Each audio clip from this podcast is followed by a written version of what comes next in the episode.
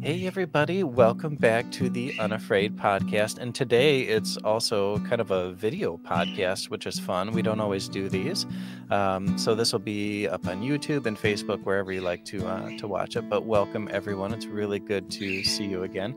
I'm Jay, of course. You all know me by now. I've been here for so long, it seems, in the house, all alone, with COVID happening everywhere.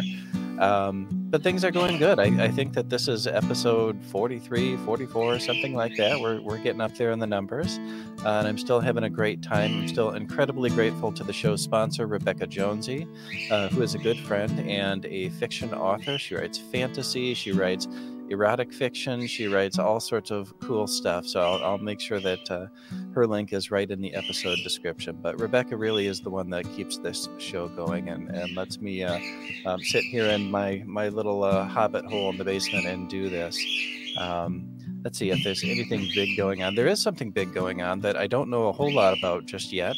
I've been seeing over the last couple days um, a lot of things to do with uh, violence against uh, Asian people, and um, I don't I don't have half the story about that, but um, you know, if if you're out there, if you're of Asian descent, I'm so sorry this is happening to you, um, and for everyone else around you, I hope that there are a lot of allies that are going to step up and say that this is not okay.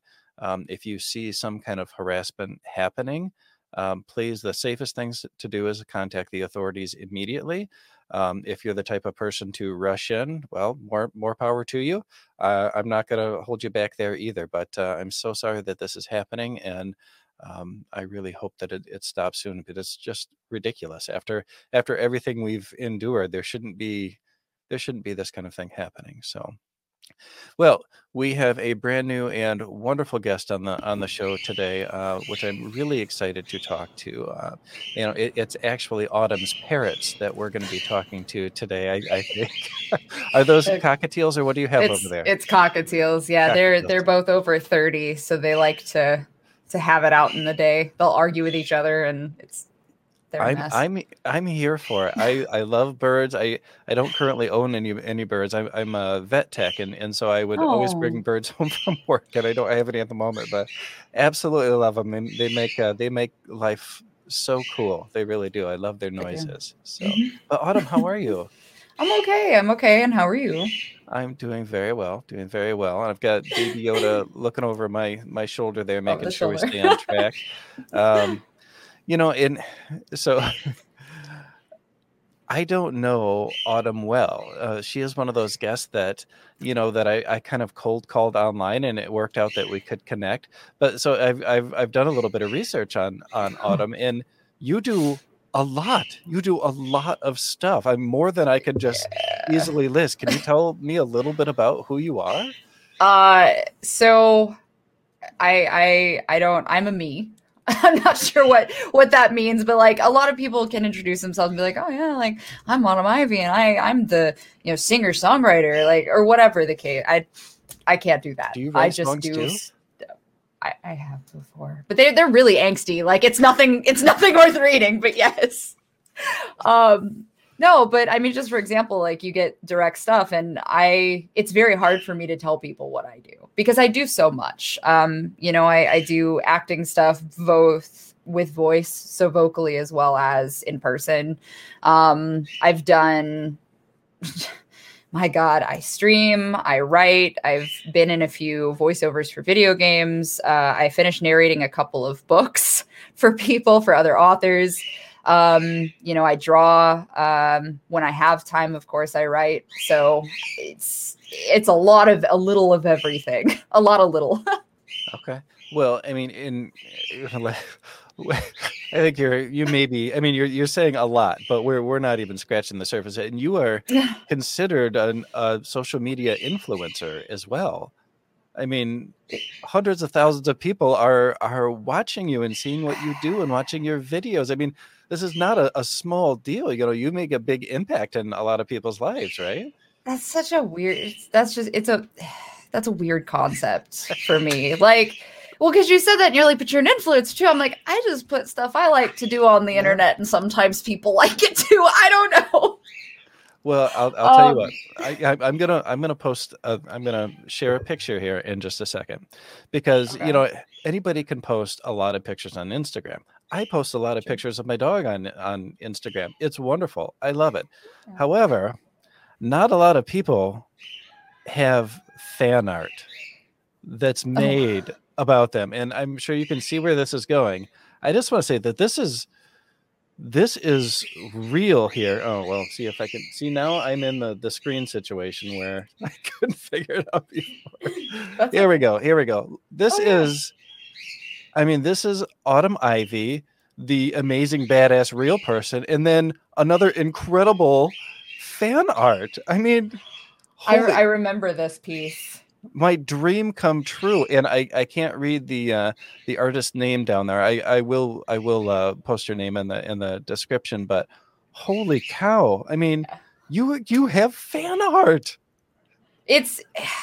I think my favorite thing is being able to put out photos that like someone wouldn't normally think about. Just literally like that that photo. God, when that photo went viral, I literally took that in like a, a quick twenty second split in my bathroom at the old house I was renting, because I was like, okay, I got to post something, like I need to keep track and stay accountable. And then now, you know, the next day you wake up and it's like gained weird traction just because you're like, yeah, I wanted to feel proud of myself. And, yeah.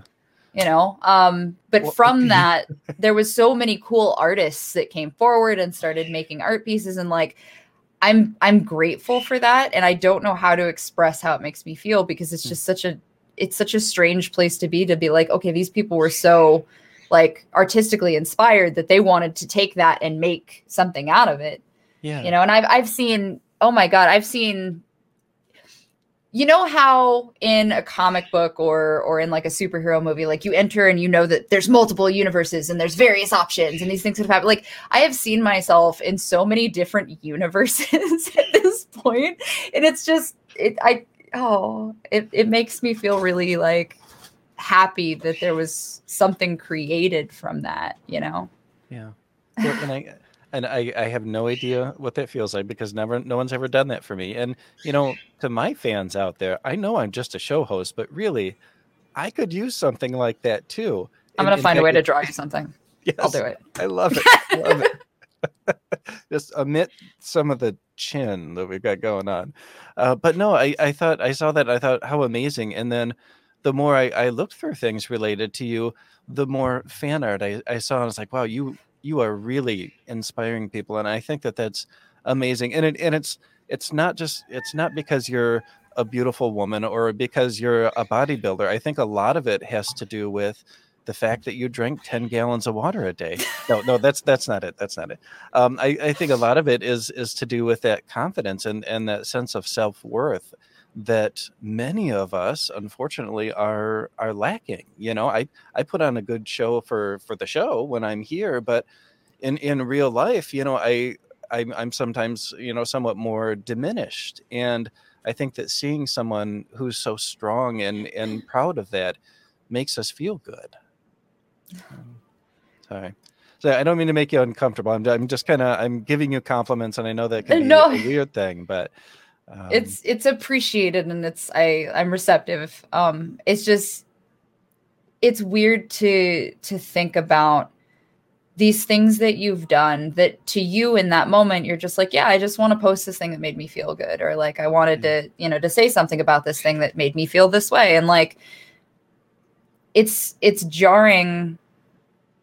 It's jarring that I've gotten emails over the last couple of years, especially not just from people who've been like you, you know, just, just seeing you put stuff out there and, and seeing you be yourself, you know, made me drop. I had one person lose fifty pounds over the last year. And I just like, it, it's so insane to think that just something so simple, the simplest action that you made in, in a moment created such a huge web that interconnected to other things that now this person is doing. Like their friends got to see them lose all that weight and do that work and, and keep pushing forward through it. And now that person affects, you know, fifty other people. And I don't think that we take into consideration a lot of the time, just how that one simple action and that one simple moment can make or break hundreds of hundreds of people that follow after us. Would you think now, because this seems like a realization that you've you've made a little while ago, do you think now that when you're about to post something or about to say something that you think about that at all before you do post something? So some of my, my mental health brain bugs, the stuff I have going on, force me to do that anyway, because I am uh, I am an anxious wolf. So I'm constantly thinking about, like, how can this affect the next person down the line? Well, what about this or something like that? And it can be hard to keep up with that mindset, especially when it's so, you know, like this all the time. Like, there's always something going on. There's always something firing.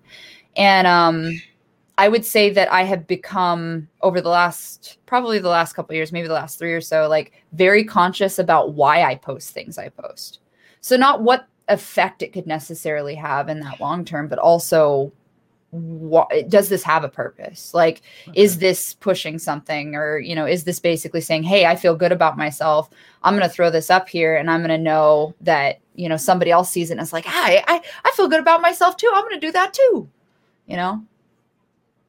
Uh, I do. I, I get it. And I, I think that I've become a lot more conscious of, of what I post, even though I'm, I'm not an influencer by any means. I, I don't, I don't have a, I don't have a broad reach, but, you know, for the, the people that I know are going to see my things, you know, family and, and friends that mm-hmm. I, that I communicate one-on-one with, you know, I, I made the decision, and it was during uh, the last presidency when, you know, there was just a lot of darkness and, um, you know, a lot of hate that was out there. And I was like, you know what, I, I, I do agree with a lot of things that are being said, but I'm, I'm only going to post things that I'm happy about, you know, and, and even mm-hmm. if I'm very depressed, I'd be like, you know, I'm, you know, I'm really happy that this tomato plant is, is growing outside. I don't know, whatever it is, you know, instead of saying, well, I really hate what's going on with the, the country. And, in a way, I, I think I was trying to force myself to to feel a little bit of that happiness, but for what, whatever reason I was doing it, I just I didn't want to be part of the, you know, dragging other people down. I mean, there was enough of it, you know.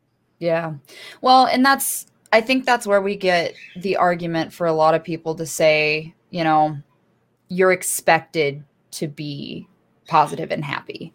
Uh, what what is what is the phrase people have been using? And and I it's it's both. It's both the truth and garbage. Uh, toxic positivity. Oh, toxic no, toxic positivity. positivity. And yeah. I'm like, I, and I've I had somebody come in, come into my inbox once upon a time ago, quite some time ago now, and try to tell me that I was toxically positive. I was, I was a, it was toxic positivity that I was spreading, and I'm like, did did you miss the angsty poetry? Wait a minute. um, but jokes aside, you know. It's such an interesting concept that somebody can want to present, you know, a, a very like linear view path forward and, and litter it with positivity and like good things, you know, something. So for, for example, your tomato plant, something so simple as that. Right. Mm-hmm.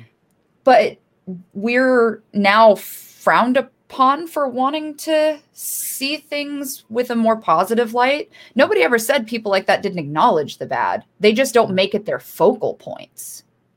And that's why I don't necessarily conceptually agree with its pr- primary definition, whatever you want to call it. But I also, you know, acknowledge that, yeah, there are some instances where we do need to say, okay, this bad thing happened. This was a horrible thing. We're going to acknowledge what we can do to better ourselves from that. That's not being having toxic positivity. That's literally just trying to find the path forward. And that's where I think some people get stuck. And I know for me, my depression makes me that way. Yeah. So. Well, and I th- I think that whatever the situation is, you can, it, it all depends on how you want to present it and what the appropriate situation is, because some yeah. situations call for, for anger and, and call for really brutal, straightforward uh, communication. But, mm-hmm. you know, when, when the Black Lives Matter uh, um, thing really was blowing up last year and people yeah. didn't understand what was happening. And so there was a lot of hate going both ways. You know, I wasn't posting all cops are bastards. I, I was I was posting, you know, let's let's support our our, our um, black brothers and sisters and, and non-binary people as much as we possibly can. Mm-hmm. And and it's not that it's not that I'm not necessarily saying the same thing. It, it's that I'm I'm trying to do it in a in a more uplifting way. Mm-hmm. Um, and it doesn't always work. And like I said, I don't have a, a broad sphere of, of influence, but I don't know, it seemed better for my own mental health that way. Right. And the other thing is, is you, you say, and you've said it a few times too, is like, well, I don't have that broad of an influence. Hmm. It's not about how broad your influence is. It's the fact that you cause influence every time you speak.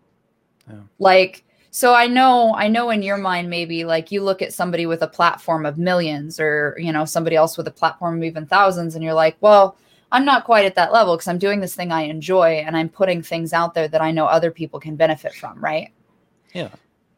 It doesn't matter how broad your your influence is. What matters is that you are speaking with truth and you're doing the things that you believe in to have other people see them and go, yeah, I, I you know, I vibe with this person. We're gonna, you know, we're gonna think about this thing today. You have a voice regardless.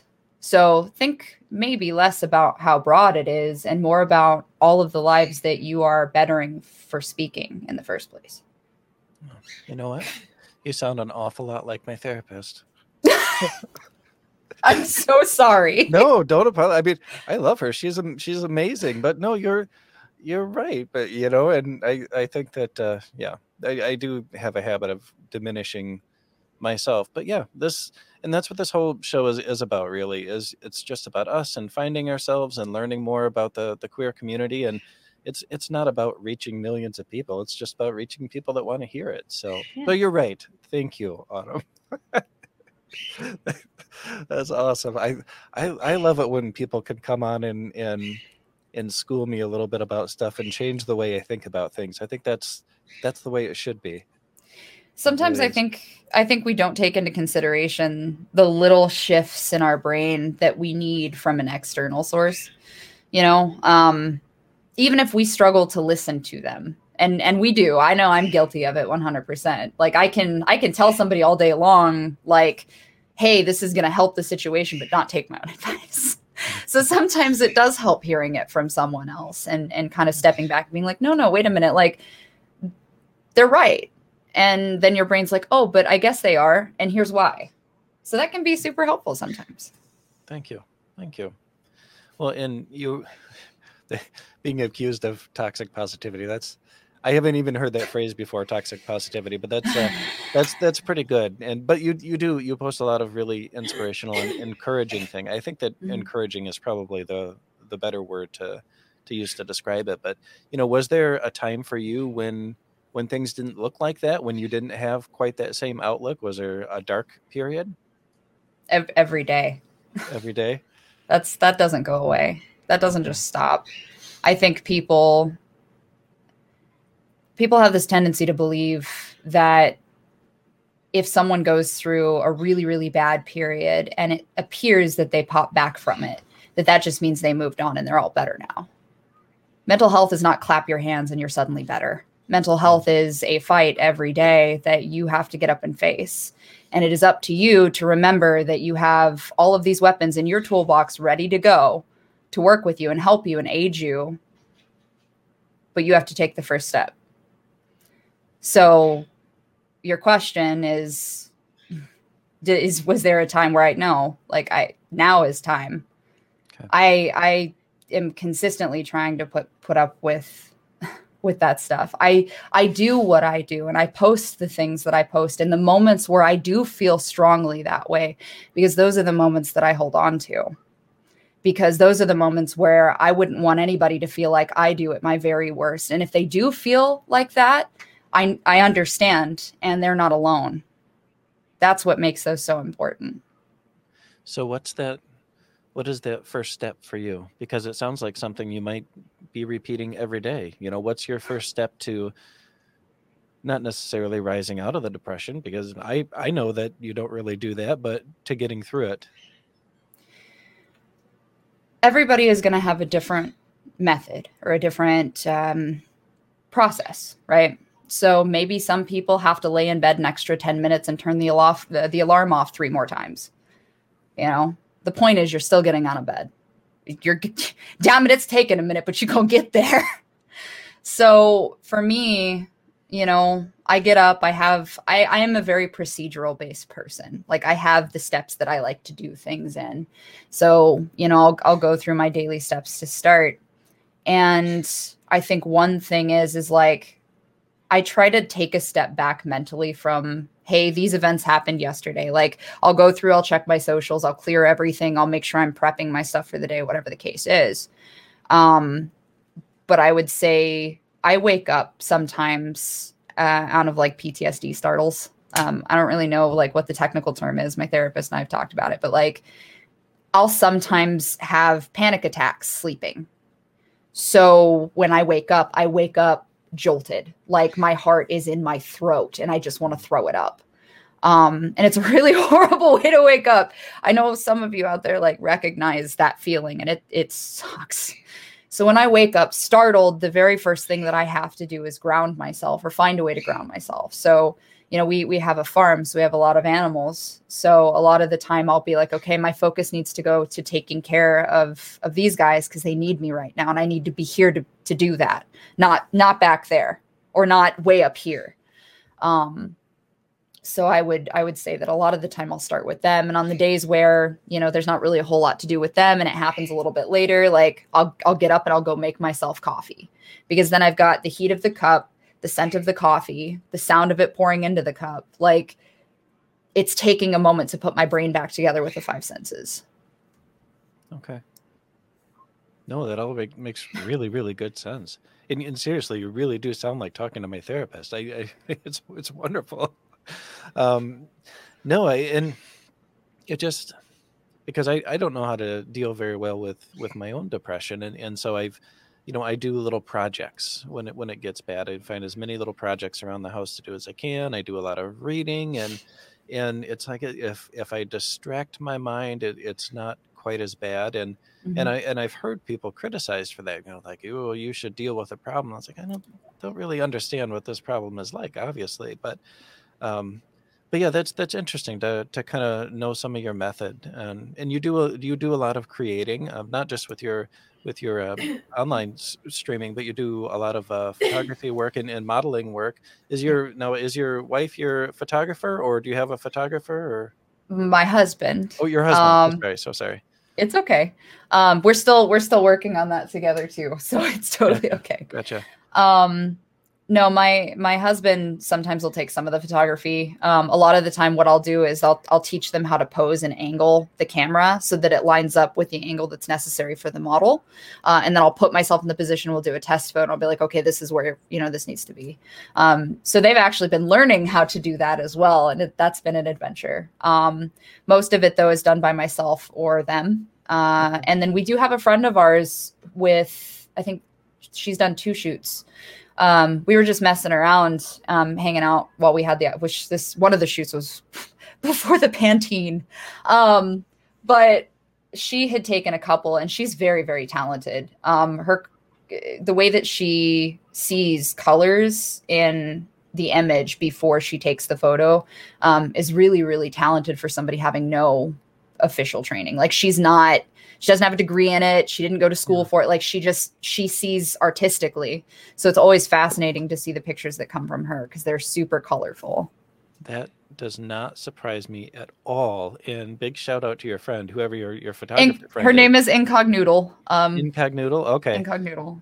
I, I, because my, my wife and I, uh, we, we own a, a portrait business here in uh, in Michigan, and so we, we mm-hmm. both went to school for to, for, uh, for photography. And one thing that our instructor told us is he said that I can teach you technique, and I can teach you to perfect technique, but I can't give you the vision. Yep. And it's so true. Yeah. It's so true. I mean, you'll you'll get somebody just off the street mm-hmm. that that takes the most amazing photos because their brain just sees it. Mm-hmm. And and it's incredible. You know what's cool about that, though, is the way that you said that is it, it kind of goes back to to tying into your question from a moment ago with my process and like how I how I handle that dark aspects of things. And like the way that people see the world differs so much from person to person. Yeah. And we don't stop to take the time to think about the way that that other person may be seeing things. And art is such an amazing way for people to show how they see, you know, and you do get artists who are better at uh, you know, with it, watercolor. You get people who can sculpt amazingly, but they're not quite so great with the, you know, with the two D stuff, yeah. and so on and so forth. But if you give ten different artists of various different styles and a cosplayer and a seamstress and like a handful of other creation points, you won't see the same thing come out of every single one of those people. Which is it's fantastic. Always, yeah. Well, that's what makes it so cool is we have an opportunity to see the things that they see and why, or for them to at least take the time to say, hey, this is why I see this thing, you know, in this specific color of this style. And I think sometimes we don't acknowledge that often enough to understand that something is beautiful because that person made it that way. Yeah. I think some of the Some of the coolest artwork I've ever seen has been at comic conventions, and some of mm-hmm. it is in the clothing. I mean, it's still one of my favorites is um, a lady who dressed up as a as a Dalek, mm-hmm. only it wasn't it wasn't a Dalek suit. It was this gorgeous shimmery silver dress, but it had this big helix going around it. I was like, mm-hmm. oh my God, it's amazing! And it was just such a, a cool take on. Uh, on the on the design. And oh, I don't know, I, I brought my youngest to her, to their first comic convention two years ago before everything shut down, and now they are so obsessed with cosplay and and learning how to do this and that, and I'm learning how to sew so that I can sew dresses and all of this. The other thing is, so they're none of them are very good yet, but uh, hopefully I'll practice makes permanent. Practice right. makes permanent. That's right. That's right. Well, is your is your husband sitting right next to you? Oh uh, yeah, they're they're right here. Oh, okay. I was gonna say they could they could say hi too. Do, do you want to come say hi? Yes. Oh, okay. I was expecting to get turned down on that. Well, I think they because they looked at their phone, looked at me, and went. So. Hi. How are you doing? Good. Well, they, How can't, are they you? Can't hear me, can they? I've, I've got. Yeah, I I've got you. I can hear you now. Oh, okay. I'm Jay. It's good to meet you. Nice to meet you as well. Yes, yes. So you two run the farm by yourselves? We do. Mm-hmm. That's awesome. How many animals do you guys have out there, or, or what types of animals? Yeah. Uh, she's got like fifty chickens now. Well, do you have any emus? Okay, so let us tell you a story about ostrich and emus. I want one. So when I was a kid and I was in second grade, I, t- I took the principal's phone book from the principal's office and borrowed their phone, saying I was going to call my mom for something so that I could call an ostrich farm like two cities away and convince them to sell me an ostrich. And then I went home to my grandma and I was like, Grandma, I want an ostrich. And she's like, what? And wholesale, this woman was about to drive two cities over to get me an ostrich. We settled on a puppy, but I was I was in for the ostrich. It's not a bad compromise when you're when you're young, but uh, no, I, I just ad- think they're so cool. Well, so as an adult, uh, uh, Ellis has gotten to a point where they have started attempting to look for an ostrich. Oh yes, you know what? Like, I I can actually connect you if you'd like. I my uh, I have a friend that owns uh, Emerald Coast Zoo in, in Florida. Oh, and he has lots of ostrich, ostriches and, and emus, but uh, ostriches oh. are a little on the big side for me. Emus, that's kind of like right in the middle where it's still a little bit scary, but still cute, still burp. Yes, yes. Have you have you seen the video where um, it's it's Karen the emu? I don't think I've seen that one. Oh my God, I'm going to have to share it with you. To... You two will love it. It's amazing. So, oh, cool. So it's Ellis, right? Yes. Okay. It was really, really good to meet you, Ellis. I'm I'm sorry to drag you in, but I, I kept seeing Autumn look over to the side there, so I figured you were sitting over there. No, I'm just sitting over there. I, I managed to download one of my uh, my favorite games from when I was like this tall on my phone on an emulator, so I've been like this for the past like thirty minutes. I'm an adult. It's fine. What game is it? Uh, Tomba. Tomba Two: The Evil Swine Returns. It was like this janky little game for PlayStation One that had like Lego graphics, but I loved it. So Lego graphics are back in now. I think that's they are. There's a lot of horror emulators coming for Game Boy out like of any eight, developers, like, like the eight-bit style, horror. And they're yeah. really good. Like, oh, and cool. I, they can't be as complicated to make as something in like Unreal, but like. they're really good games coming out for them. It's weird. Well, I'm always shocked when I look in look in my son's room, and, and he's is uh twenty, and they, they play a lot of games on the P C, but they're all they're they're not they're not what I would expect. You know, it, it's twenty twenty-one. I would expect hyper realism, but mm-hmm. they're all like, you know, the Binding of Isaac type thing, yep. where it's just really really simple stuff, and it's yep. just it's really popular. It seems like. Mm-hmm. So. Well, and even, I mean, even if you look at the, the like Five Nights at Freddy's series, right? Mm-hmm. They started out with a very basic map-based point and click with jump scares. Mm-hmm. And then from there it developed into, I mean, now we're getting Security Breach here shortly. Franchise. So like there's a full franchise involved. So something so simple as this point and click, you know, spook, spooky, like pop-up kind of style game. We get all of this, and now we're kind of watching it grow with their fan base. Um, and, you know, developers come out of that fan base that started there and wanted to make games. And now they're making stuff that we would see as, as like retro. Yeah. Not really, but I would almost argue that like, we, yes, graphics are important, but like in the vein of like Five Nights at Freddy's and things like that. Yeah, we're coming we're coming back to storytelling being important again in games, where like it kind of dropped off for a little bit. Like the final uh, uh, Five Nights at Freddy's series has like Final Fantasy level lore depth at this it's, point. It's, it's pretty it's pretty lengthy. Yeah.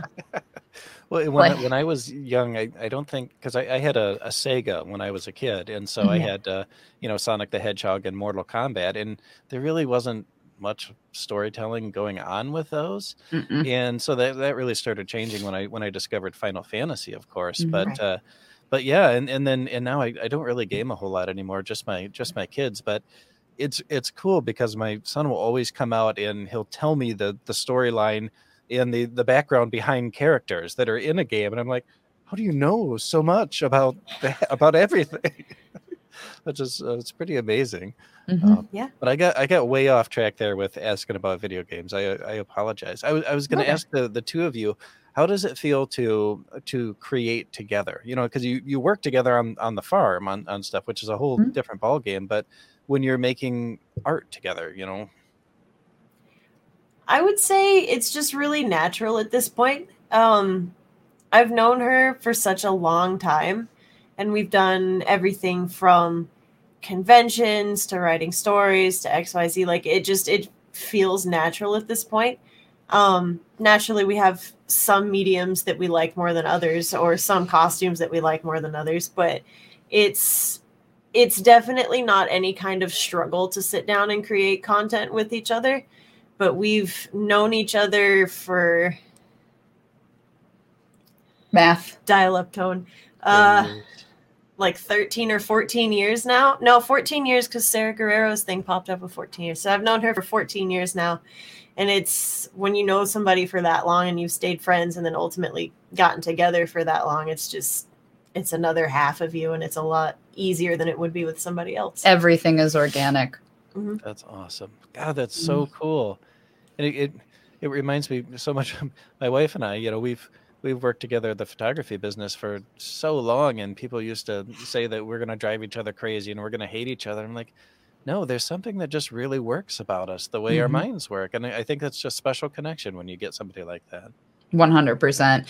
Especially because you kind of know, it makes you feel funny and kind of out of place because you hear about all these like, well, we, you know, we fight and, and you guys are going to hate each other if you stand by each other all the time and you're never around. Like, no, because it's a, it's a partnership. Them's, you're not in prison with them. Like, damn. Them's the same people that say, oh, well, your life's over once you get married. Like, that's yeah. the stupidest take I've ever heard in my life. That's not yeah. how it should That shit's just begun. Nope. Yep. Yep. You're, you're totally right about that. Well, so, you know, do you, you, well, probably not right now with the with the conventions, but do you plan on uh, teaming up and doing a lot of conventions once they open back up, or are you gonna kind of chill out? I mean, more than likely, we'll probably go back to to doing, you know, a few here and there the same way that we were before. Um, we always like to do them anyway. I it took it took Ellis, I guess, kind of being involved over the last several years with conventions with me to make me step back and realize I hated being stuck at booths. Hmm. I hated, you know, just not being able to go around and walk around and talk to people in costume and hang out and, and just be me. Um, you know, there's a lot of cosplayers or costumers or you know, people that just get stuck at a booth all day. And that, that wasn't my vibe. I like to do panels and like entertain people. And, yes. you know, that was my vibe. But um, we started going more heavily just for our own enjoyment and to, to see friends people and, and friends. I would say too, it's the, the Patricia going on currently has taught us a lot about ourselves because yeah. having done cons for so long, right before the pandemic began, we were kind of at this point where we're like, oh, we're kind of burnt out. Like, are we, are we even going this year? What are we doing? And now that this has been going on for a year, it's like, please let me be where the people let are. Me in! I want, let me in! I really want to go back, please. Uh, no, I, and I'm super duper introverted out in, in real life. But the funny thing is, is I love doing conventions. I, mm-hmm. I love going and just talking to people. There's one day I, I set up and I, I did interviews with like six different authors just all day. And it's like, man, I, I just hear the coolest stories when you actually get to sit down and talk to people. And then, mm-hmm. and then all of this, you know, I used to host, uh, host shows at our local library here on, on, in their auditorium, and everything got canceled, moved to Zoom, of course, mm. which is the safe, smart thing to do, but yeah yeah it's i'm i'm ready to actually see people in real life again for sure. Um no so i, I do want to ask you about something, and I mean, I'm, I'm sure you knew this would have to come up. So scrolling through Instagram, on your Instagram, tons of amazing uh workout pictures and videos, and then every once in a while it's just like bam, butt Right, right there in the picture. So, and I'm just like, holy shit, that's more butt than I've ever seen on Instagram before. That's and, an and, entire galaxy. and and I'm I'm I'm not on your OnlyFans because I, I that's the, I I make sure that I don't get on OnlyFans for people I'm going to be interviewing because I I feel like that might be that might be funny, but um, but you you post some you know sexy pics as well. Mm-hmm. It is. Is that kind of another way to, to supplement income that, that's working, or? I, I just do everything. Okay. Um, I mean, I've been doing boudoir and, and um, artistic style modeling since, I mean, literally since I was eighteen. Like oh. I don't, um, I don't hit, I think a lot of people, they, they hear the word OnlyFans and they immediately think that it's strictly triple X. Mm-hmm. And that's not the case always. There, there are a lot of people that do use it. I mean, Ellis uses it for, you know, for their content, and that's the style of things that they chose. I think people don't, they see the sexy pictures and they immediately think like that ties in somehow. But a lot of what I post for like costume purposes, or even just anyway, is intended for me to be kind of a creative outlet for, to make things look pretty, I guess is the okay. simplest way I can put it. Like I like to make pretty pieces and to entertain in that aspect visually. Um, but the only, the only thing I really do that I would say is probably like tilted to the erotic side besides writing, um, is like, sometimes I'll do like N S F W pieces just to keep my mind busy. Cause mm-hmm. I think the female form and the male form and, you know, everything all together, just stuff's pretty and you can make yeah. pretty things out of that. So I like to draw, I like to write, um, you know, and then I also do narration pieces for that as well. Um, so like the photos are just one aspect of like a long list of, of various styles of things that, you know, I do. Um, my brain is so A D H D based that I have to, fo- what was it? Follow, follow the dopamine. Follow the dopamine. Follow the dopamine. Oh, Why like do you do that. this thing? Follow the dopamine. So my brain decides what I'm into. And that can literally change hour to hour. So having the ability to to go out and be like, I feel fucking pretty, and like go outside and take some photos and just, you know, vibe with that. And then have followed shortly by, I'm going to build a fucking fence. Like, it's like no, that, that literally happened. That literally happened one day. Is like, I think I had finished taking photos and editing them like the day before. And I was like, I'm really proud of these. Yeah. I'm excited to post them. These are cool. I hope people like them. I hope they like it. I'm going to build a fence. And now we have a fenced-in area for our dogs. Yeah, and like That's I awesome. went and I bought everything that morning, and then I had it built in like two hours. And I like when the fence was done, I was like, all right, cool. I'm hungry. What? And you discovered a solution that not all A D H D people have discovered yet, and it, something that I discovered as well is is you have multiple channels open, like mm-hmm. different pro or uh, projects options.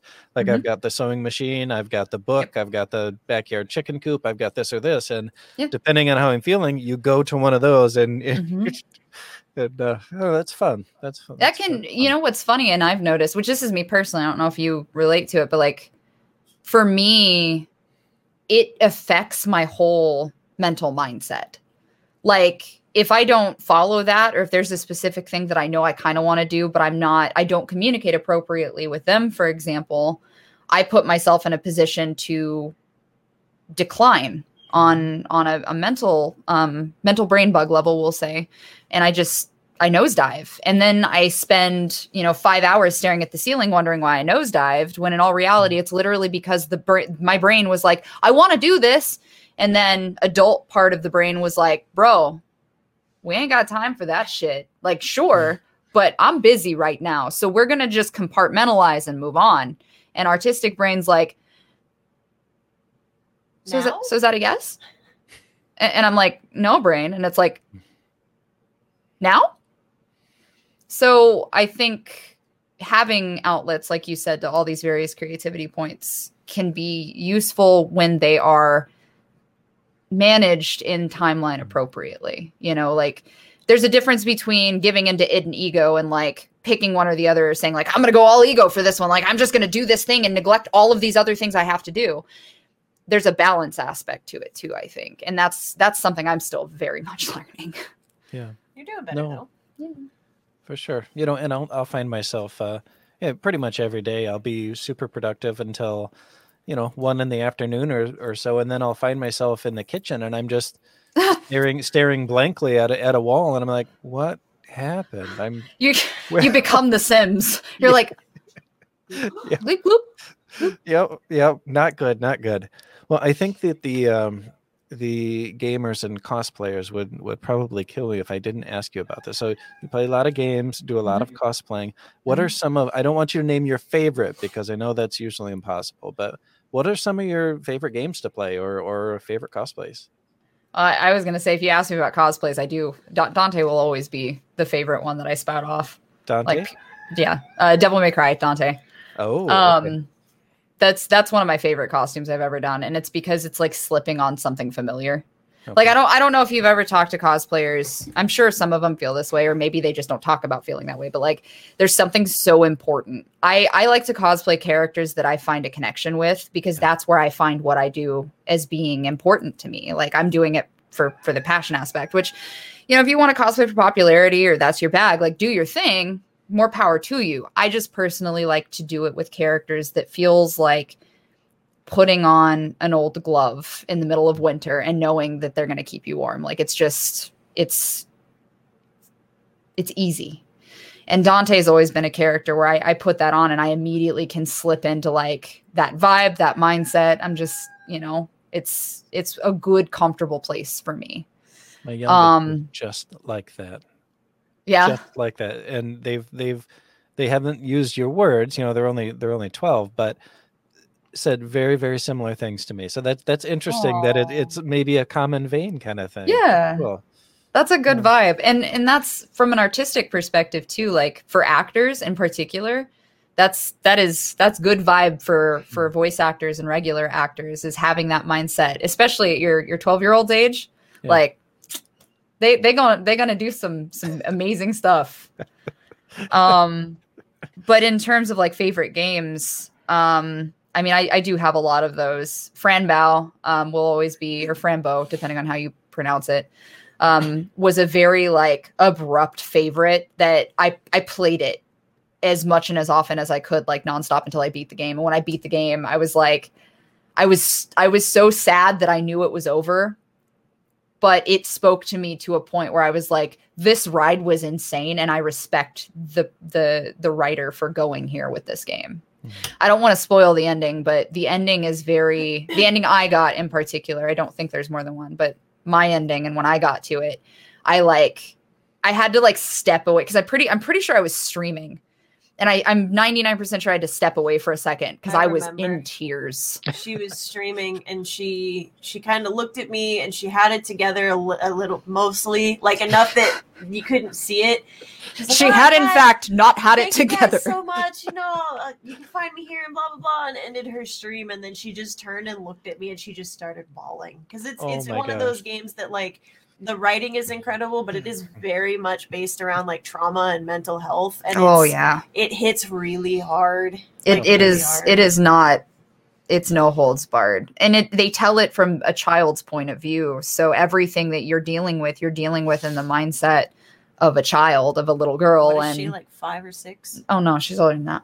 How old is she? Um, I'm pretty sure she was supposed to be like eleven or something. Oh yeah, she's a little older. She's still really young. But anyway, she's still a child. Like, this is still about a kid, and they, you know, she dealt with this traumatic experience, and you know, they, it's basically her story of like seeing things in this magical kind of point of view, and and dealing with these events that are coming at her.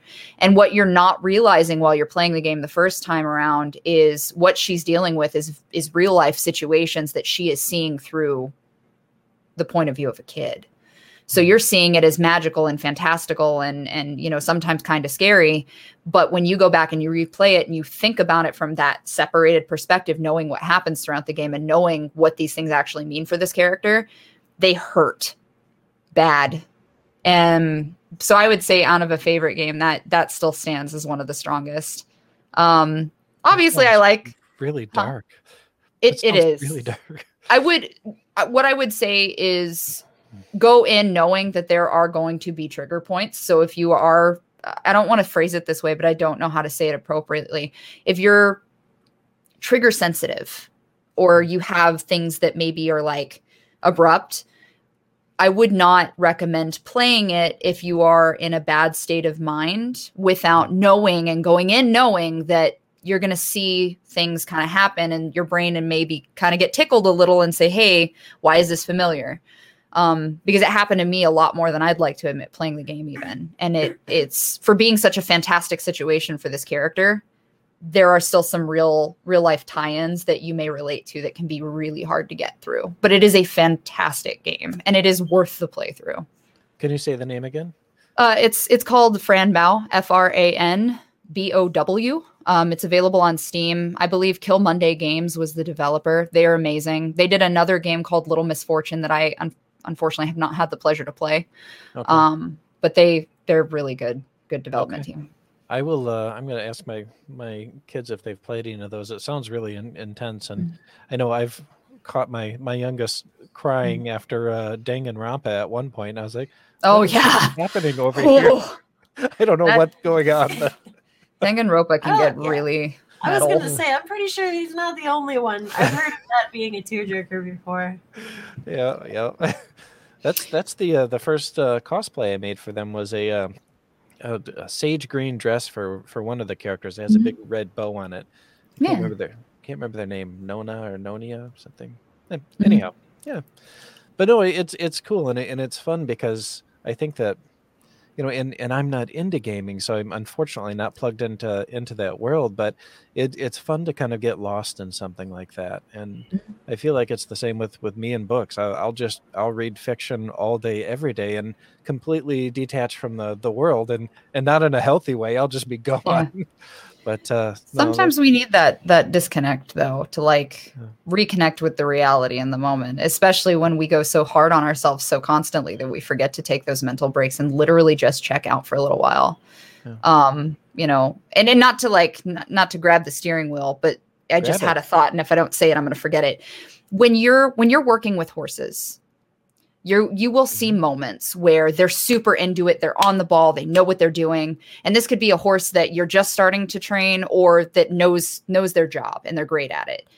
But you will see the way that a horse will check out and just completely disconnect. They'll still do the function and they'll still perform the action you're asking them to do, but nobody's home. They don't, they, they're somewhere else in a field. Um, and it's very interesting the things that you will learn from a horse, for example, where if you check out and you're in the middle of doing something with them, they know you checked out, and they will look at you and they will judge you accordingly for the fact that you checked out, but they're not allowed to. Or they'll check out with you. I had a horse, you know, um, my, my horse Voss, he, him and I will get going and we'll be super into something. And then I'll have a bad day and I'll go out and ride. And he already knows it's a bad day, you know, because that's, there's a, a connection piece there where you have to be honest with this animal. They're, they're prey animals. They're herd animals. You know, they have a tendency to mirror, um, the, the body language and, and f- frame of mind that their herd is, is going on, and you are a part of their herd. So, you know, if I, if I get on him and we're hanging out, we'll both check out, and you can tell when we're both checked out because we're doing what we're supposed to do, but we are not there doing it. We're over there. So oh, breaks are good, or what I'm saying. Sorry. Yeah, no, I, I love it that you went to the horses. That's a, that's like, that's a classic squirrel moment where you go off in a different direction, but you're still getting to the, to what you were trying to say. I, There's I, a point, I promise. I, I'm a big fan of that kind of action. Uh, and I, and I have to say, I, I know that you do panels and lots of streaming and you, you do your events, but I really think that you could do more with public speaking and be very successful at it and, and really make a difference, and, and take that how you will. But, um, you are a brilliant public speaker. Uh, but I I want to bring something up here. Mm-hmm. And it's this was a another podcaster that uh, a friend of mine recently told me about. And I'm not a friend of this person, or I'm, I'm not a fan of this person, so I'm not going to say who it is. You might mm-hmm. be able to infer who it is. Um, this is a big bodybuilding um, podcaster who's loves loves Joe Rogan, loves to get on his show and, and talk about how you grind and grind and grind. And even when you feel like you can't do it, you just keep grinding and grinding and grinding. And, and listening to you, you know, and I will be honest, before I got on here, even after watching all your, your videos, I was wondering what kind of attitude you would have towards being kind to yourself. Um, because I know some people that are really into uh, embracing the physicality of yourself, maybe not so much in being kind to yourself mentally. And it's been really nice to hear you say things like taking a break is important and, and being mm-hmm. kind to yourself, because I really think it is. And, and it's just, it's nice, I guess. Like I said, I, w- I was a little bit nervous because mm-hmm. I, you know, you are, you are a bodybuilder. And even, even at my fittest ten years mm-hmm. ago,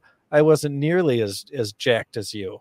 um, and I really admire that. But so it's just, it's nice that you don't have the quote unquote typical bodybuilder attitude, which is probably a shit thing to say too, because I don't know. It's, it's, it is difficult, and it is not the way that you're wording that. I, I would not put to blame. Like I wouldn't, I wouldn't say that's your fault necessarily, because it, it is a stigma for bodybuilding. Yeah. The, the push it mentality of you get in and you just deal with it and that's your fucking day. Like, that yeah. is a mentality. And, and, you know, not every single bodybuilder has that attitude. No, not, not everybody does, because they understand the stress that they put their body through every day. Um, respectfully, normal people don't. There's, and I say normal people more broadly because there's, there's not people who dedicate two hours a day to working out. Yeah. You know, you, you guys go, you take your dogs for walks and, and you do what, you know, is it within the means to do. And that's fantastic, because that all counts. Specifically for people who choose a bodybuilding lifestyle, though, it can be seen that way. It can seem like a never-ending R P G grind where we just get up, we pick up our broadsword, we go beat some ass, and then we go to bed. Like, that's, you know, um, so so it's, I get it. I get why you're saying it that way. I do. Um, as far it's, as my... It's intimidating for me, that's all. And mm-hmm. you said, and I...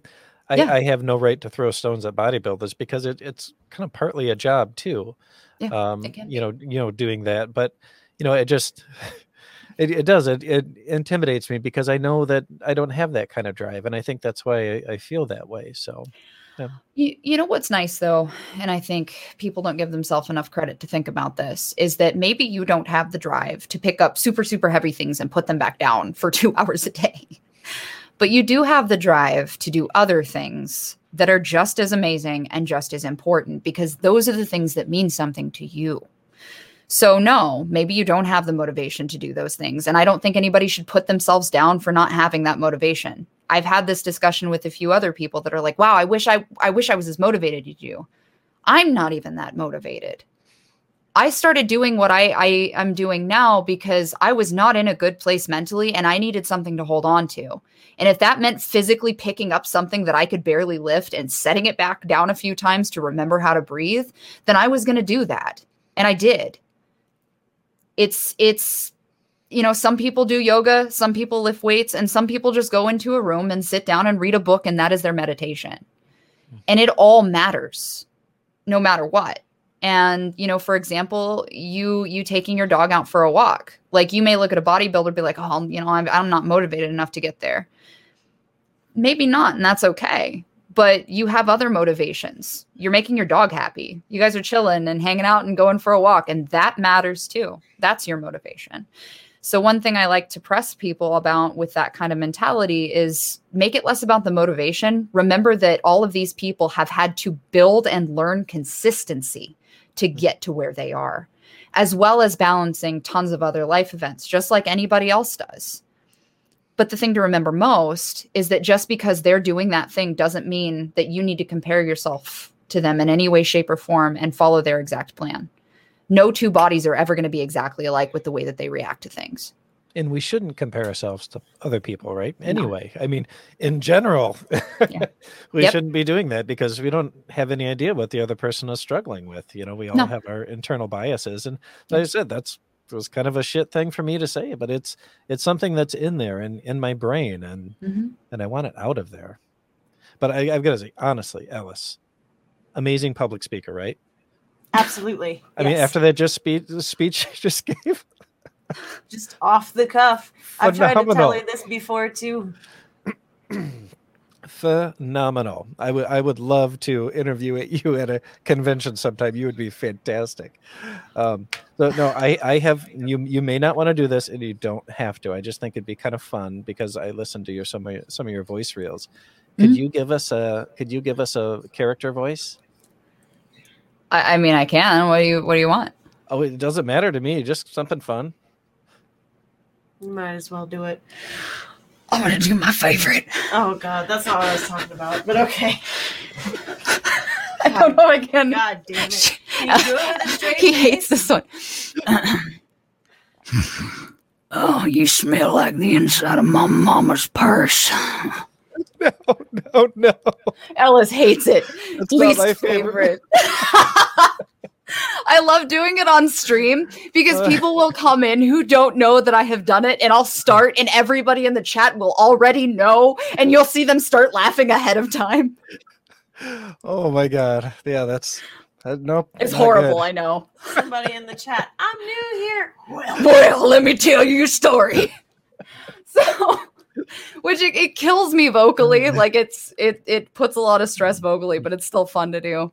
Um Uh, you know, I get people, I think, on TikTok pretty often because apparently I got I got labeled on an Imager. Somebody shared my video from TikTok to Imager, and everybody thought that I was Russian, even though the accent is is very off. It follows more Zaria's style, so it's like Americanized Russian. But I know like, which one you were talking about too? Yeah, yeah. yeah. So, so that got shared, and then everybody thought I was actually Russian, and so we went through this entire bout where I was like, stay motivated, I guess. Okay, I gotta go. Um, but it's funny. You can do anything you put your you mind. You can do anything you put your mind. Um, uh, I thought you were I, Russian too, by the way. Oh, really? Yeah. Well, oh. you pair that pair that voice with with your looks, and I was like, oh, yeah, I guess that makes sense. You're Russian. But then I listened to your other stuff. I was like, nope, oh, yep, that was just a gag. No, no. Um, what's what's another one? What's the one that I used to do that made Ryan mad? The Southern Belle? I know. Oh, my. You see, I was out there in the fields, and to be honest with you, oh, wow, I got a little good. lost. But, um, well, I was wondering if you, you know, aren't too busy, Mister Beauregard. I sure would like a hand. Oh, my Lord. Uh, you are good at that, and I, I can totally see that. Do you do any uh, audiobooks, or are you mostly video games? I, you know, I do, I do everything. Um, I have, so Our Lady of the Inferno, um, oh, yeah. is, They said they'll be back. I think they're check, checking the chickens. Checking on the um, but they, uh, uh, Our Lady of the Inferno is is being done by um, was done by Fangoria, and it's being produced into an audio novel. So that is something that I play a character in. Um, the book, if you guys you know want to check out the book, it's Preston Fussell is the name of the author. He's he's an amazing person. Um, but. Uh, Oh God, I, I'm blanking the names. Doug Bradley and Barbara Crampton both do voices in that as well. Okay, um, that's cool. Yep, so that was pretty cool. Um, I've done video game mods. Um, I did an animation. There's another upcoming project that I am super excited to talk about, and I'm just waiting very not patiently. Um, but that's an important thing that I'm stoked about. And anybody who's paid attention to my socials will probably already have picked up on it. But... Um, I'm excited to actually be able to announce it. And the way that I want to announce it is like, I just hope it's going to be cool. We'll see. I'm, I'm waiting. That's um, awesome.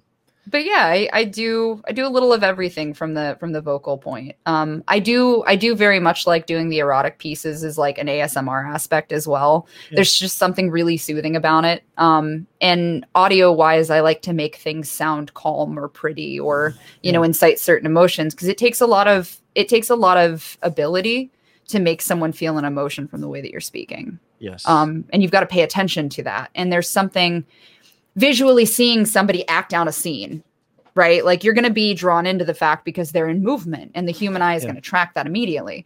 But being able to do that with your voice and move someone is...